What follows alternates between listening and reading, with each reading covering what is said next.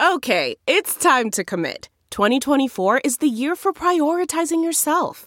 Begin your new smile journey with Byte, and you could start seeing results in just two to three weeks.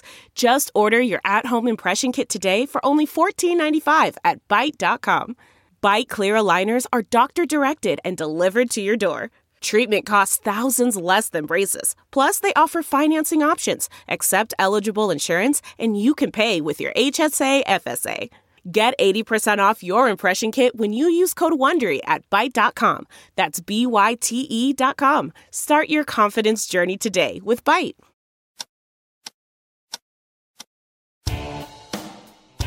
Catch and Shoot two point oh is a presentation of Pure Hoops Media. Catch and Shoot two point oh goes well with both red and white and is perfect with the workout of your choice. Our hosts are Aaron Berlin, a former Kansas Jayhawk who believes the Orlando Magic will win the championship. Eventually.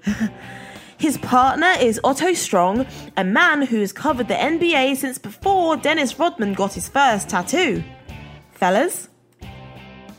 Well, after five weeks and ten episodes, The Last Dance documentary produced by E S P N is officially over. The one that not only covered Michael Jordan, but also those tremendous Bulls teams in the nineties. We're breaking it down, what we thought of the last two episodes, as well as maybe some things that we liked, didn't like in the episodes. And then we're going to also give you some teams that we would like to see have documentaries made in Last Dance style. But before we do all that, I have to welcome in my co-host in all this.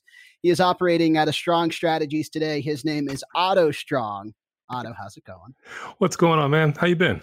Oh, well, you know, I've been in about Zoom calls all day long. So getting to see you and talk to you in, you know, for basketball is tremendous for me. But just kind of digesting the last two episodes of The Last Dance was a lot of fun. Uh, anything going on in your world?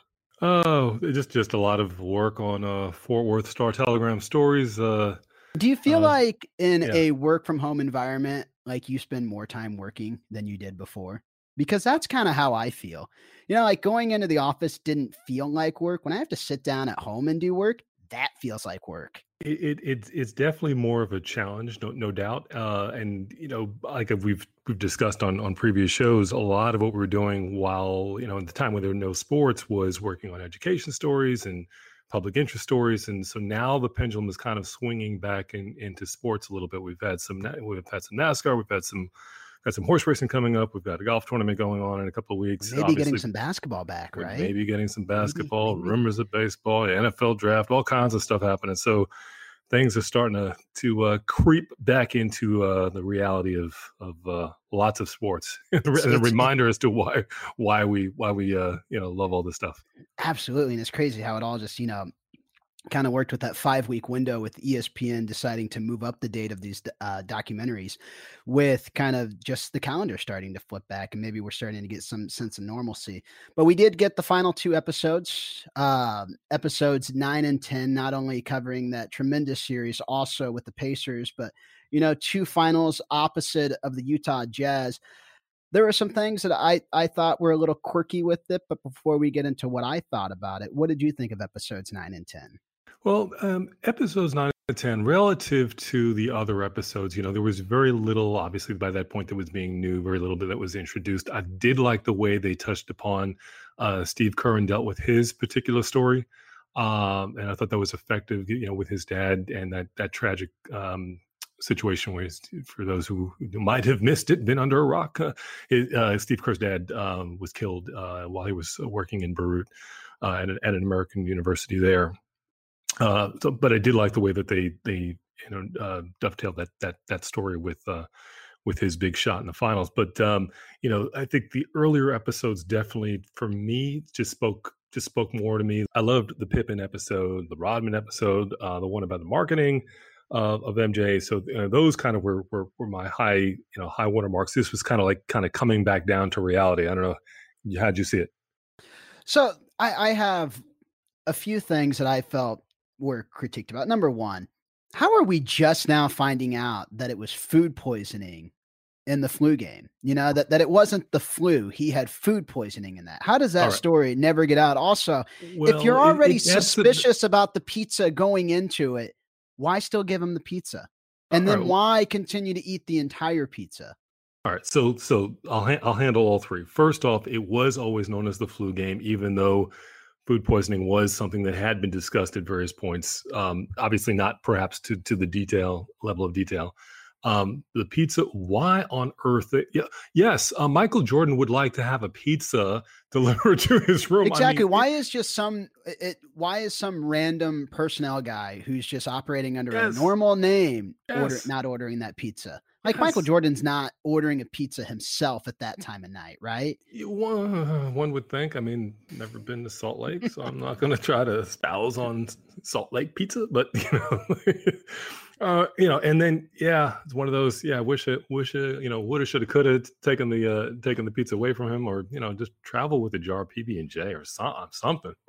Yeah, like there has to be a team nutritionist there that just has something that they could give him. But you know, the fact that he even ate the entire pizza, like. You got to share a slice of that with, you know, your trainer, some guys that might just be around, whatever. So that was the number one thing that kind of surprised me about episode nine was that just that whole revel- revelation that it was food poisoning and not necessarily a flu game. And, and number two, last week we mentioned some aspects of the episodes that were missing, right? Like his family members, his wife, his kids. We did get a glimpse of them in episode nine, specifically kind of just talking about the environment that was uh, Utah in that series. That almost felt forced. You know, it, it didn't feel organic like the rest of the se- like the series had felt almost like it was like, oh no, we have these interviews with them. How do we fit them in and how do we make them relevant to this timeline? And, you know, it kept going back to the idea that in the back of my mind is Michael is a very private person and maybe he just didn't want his kids being subjected to this story. But at the same time, they're a necessity. They're an important part of this story. Yeah, there there, there are, are certain things about uh, the, the, the family story that, uh, well, let's just say they're available online for for those who want to uh, want to take all that stuff in. It, you know, it, you know, they were trying to tell the story of Michael Jordan and the Bulls and the dynasty. Um, Jordan, the family man, to what degree that I don't know fit into the overall narrative. I mean, I, I was expecting, definitely expecting to see more family than we saw, and definitely not expecting to see it in the way that it was presented. But having said that, I. kind of understood after seeing everything and and knowing, you know, seeing what I've seen after the fact, I kind of understand why they went the way they did. Yeah, and I completely get your point. It just seems that, like, if you're going to put them in, especially in that spot and that late in the documentary, that it would have been more than essentially one scene with the two of them. Like, they would have come back up either at the end of episode ten as we're kind of getting to know Michael post that dynasty, or just some relevance of maybe him going to one of their games, whether, you know, they were in college or whatnot. So that just seemed like a very forced scene. And it was the first time really in this whole series that I felt like it wasn't a cohesive documentary. And there's been a lot of people that have either gone on Twitter, that have gone on Facebook, have said, by and far, this is the best documentary I have ever seen. That um, the way that it's put together, the way that the narrative is still told is just tremendous. And I, I don't know if maybe I'm the only one who felt like this, but I just didn't get that throughout. Yeah, it was emotional and it was fun to relive some of those big moments of the nineties. And, you know, uh, for someone that w- when this dynasty was happening and taking place, I was not necessarily into the N B A. You know, I was a kid from Kansas that grew up in Kansas City that followed college basketball very heavily because we didn't have an N B A team, but everyone knew who Michael Jordan, the Bulls was. So to relive this and to experience this, you know, in a lot of these images for the first time, like a lot of people, that was fun.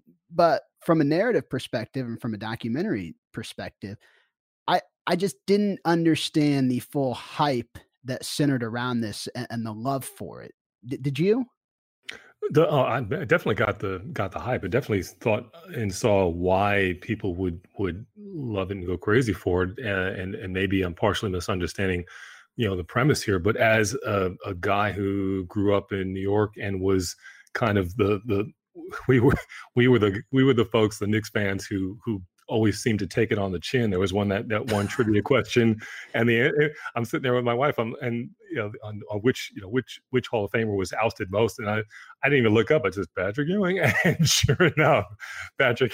She's like, she turns to me, she goes, "How did I, I honey? I live this like." every every May, it was like one of those things you dread. You know, it's kind of like the first huge snowfall in January. Well, come May, it's like uh, how how are we going to bite it this year? So. and, and and I was M J going to hurt you this time, but no. Exactly. So so so like that perspective of it, of it is fun. It's just reliving his dominance was great, and being this larger than life character that he really was, and just being this ultimate alpha male was tremendous and a lot of fun to watch. But from just like a pure, pure storytelling narrative and a pure documentary perspective, I don't know if it was maybe just the idea that everybody has been locked up and it was the only thing that we could gravitate to at that time. But I thought the way that it was put together had a lot of flaws in it, had a lot of holes in it. And so that's just my take. And it might not be a common one. It might not be something that everybody loves, but it was just something from my perspective. You know, the kind of going back and forth on the timelines in episodes was sometimes very, very jumbled and felt uh, very confusing. I thought sometimes. I thought I thought the timeline was was clean to, to, to me. And you know, it it prov- gave you that kind of natural break, and you know, with the visuals and the and the kind of little ticker moving back and forth.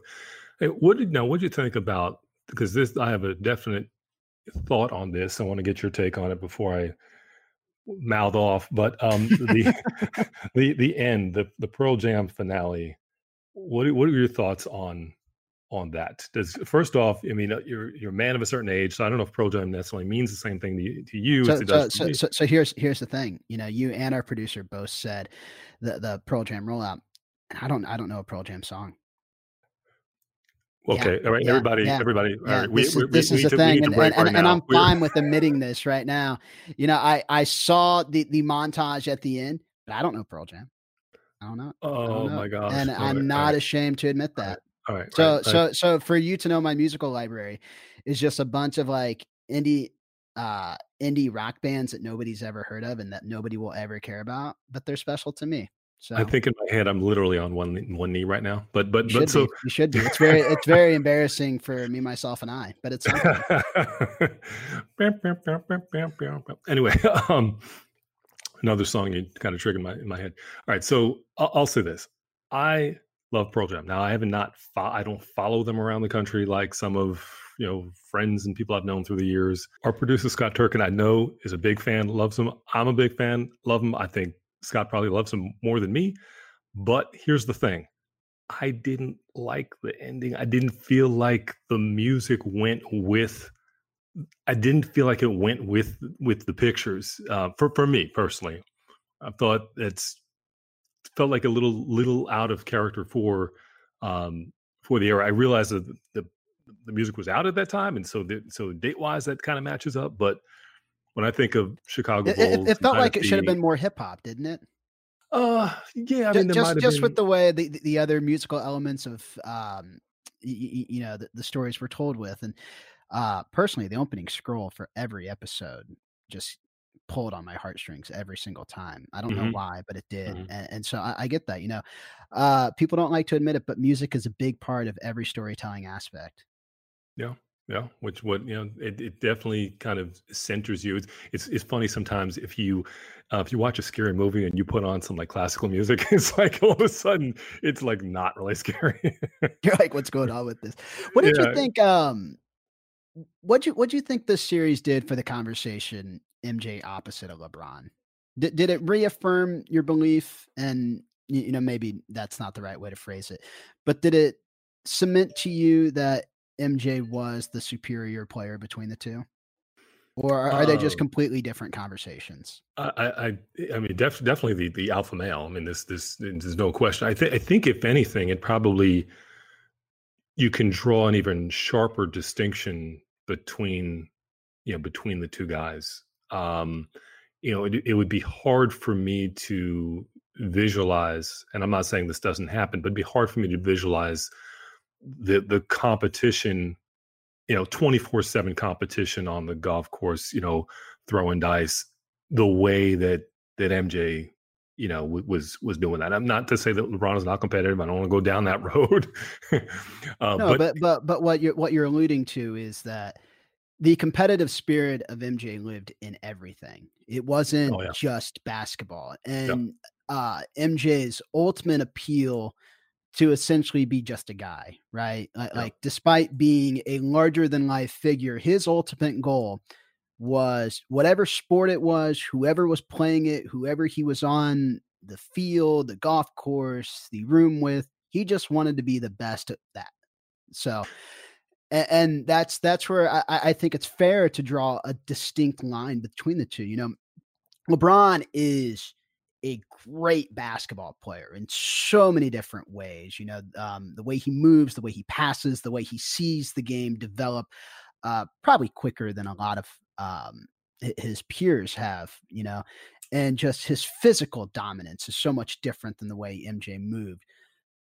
But the drive and the goal to be better than every single person at every single game is very different than I think how LeBron wants to and chooses to live his life. Yeah. Well, I mean, the other big distinction here, it would be, it would be the, the notion that guys wanted to play with, you know, whether they did or did not want to play with um, Jordan versus do they or do not, they you know, want to play with LeBron. And, and the, the, the takeaway that I would have is, I mean, yes, everyone wants to play with Jordan because they want to want to get a ring, but it, it, it's, it seemed like it was always a pained decision that people had to make to decide whether they want to endure that. You don't really hear people talking about enduring that with playing Le- with LeBron. I mean, there's certainly, you know, expectations got to, you know, live up to, you know, making sure you're, you're, you're playing your A game when you're, when you're with him. But it, I don't know if you picked up on, on that or have, you know.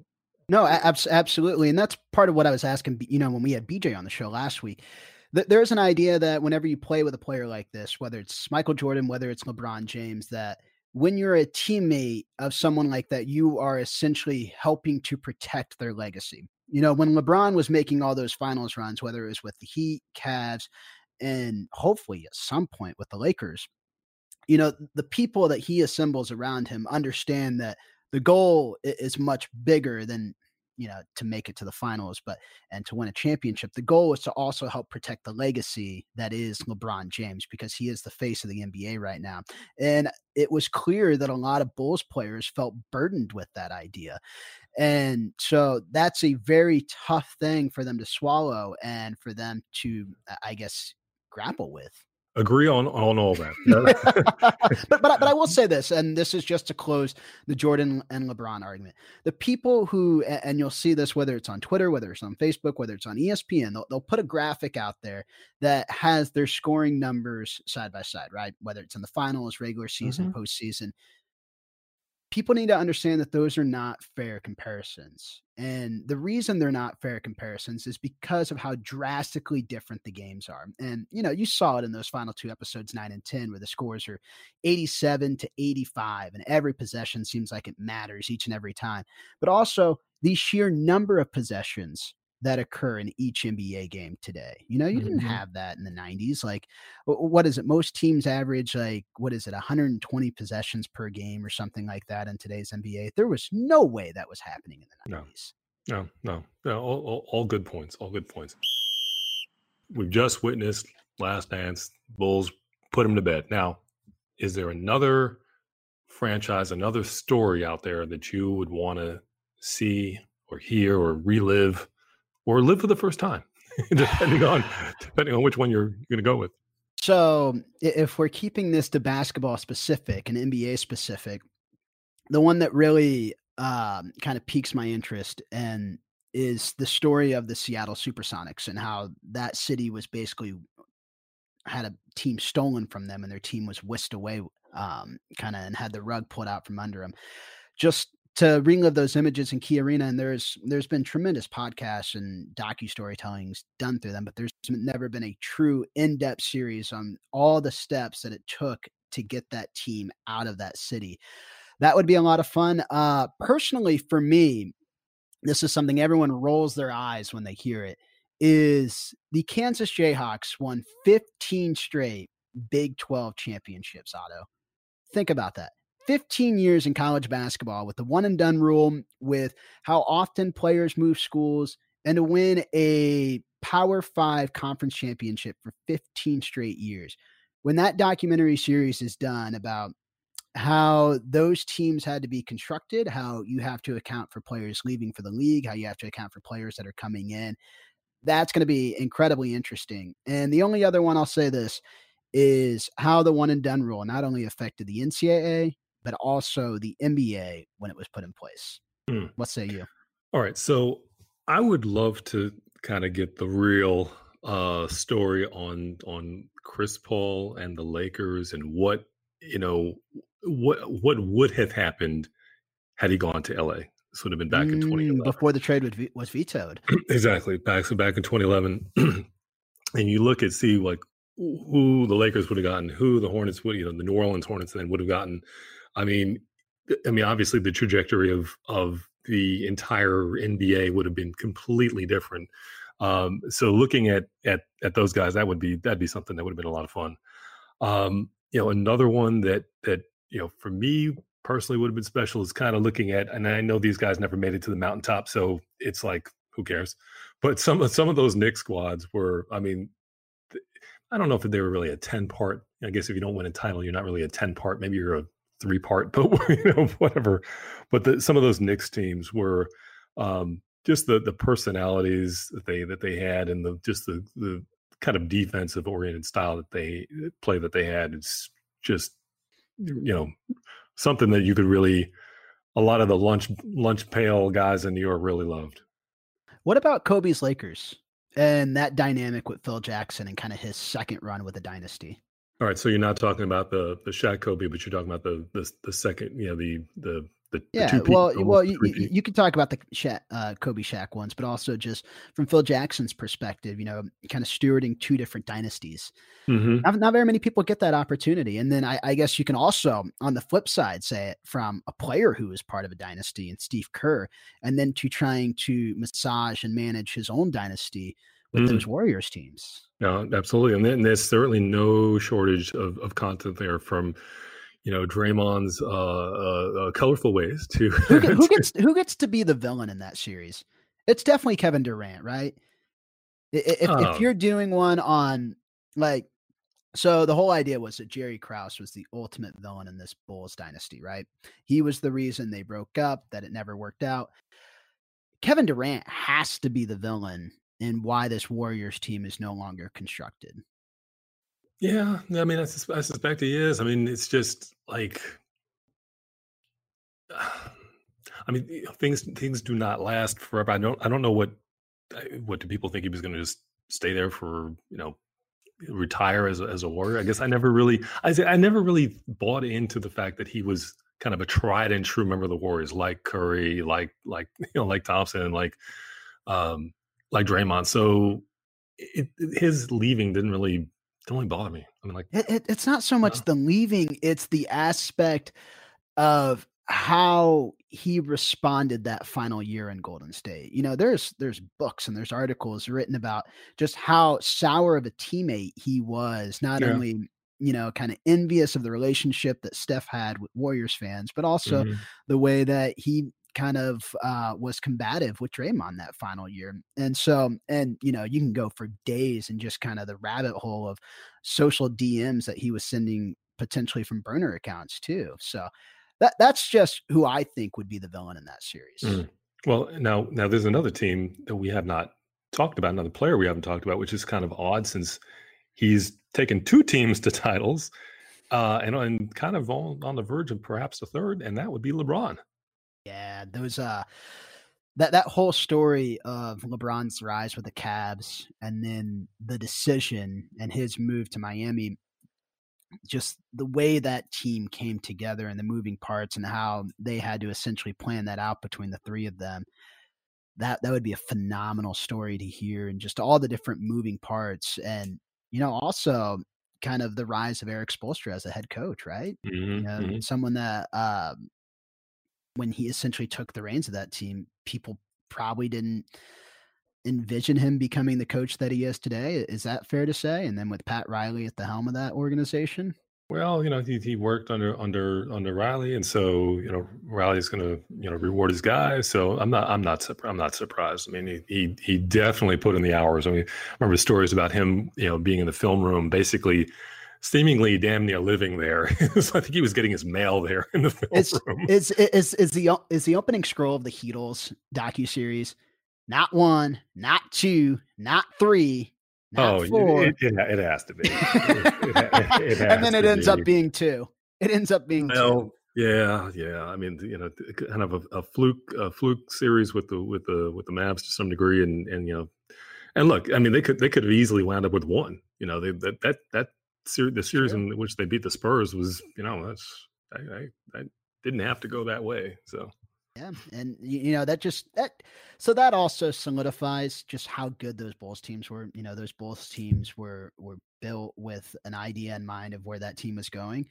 And l- let's close the show on this uh, because I-, I thought there was a very good point that um, one of our producers, Bruce Bernstein, pointed out was the love that they essentially gave to Jerry Krause at the very end of episode ten. Um, where, you know, they're talking about you do have to give him love for the, the roster construction.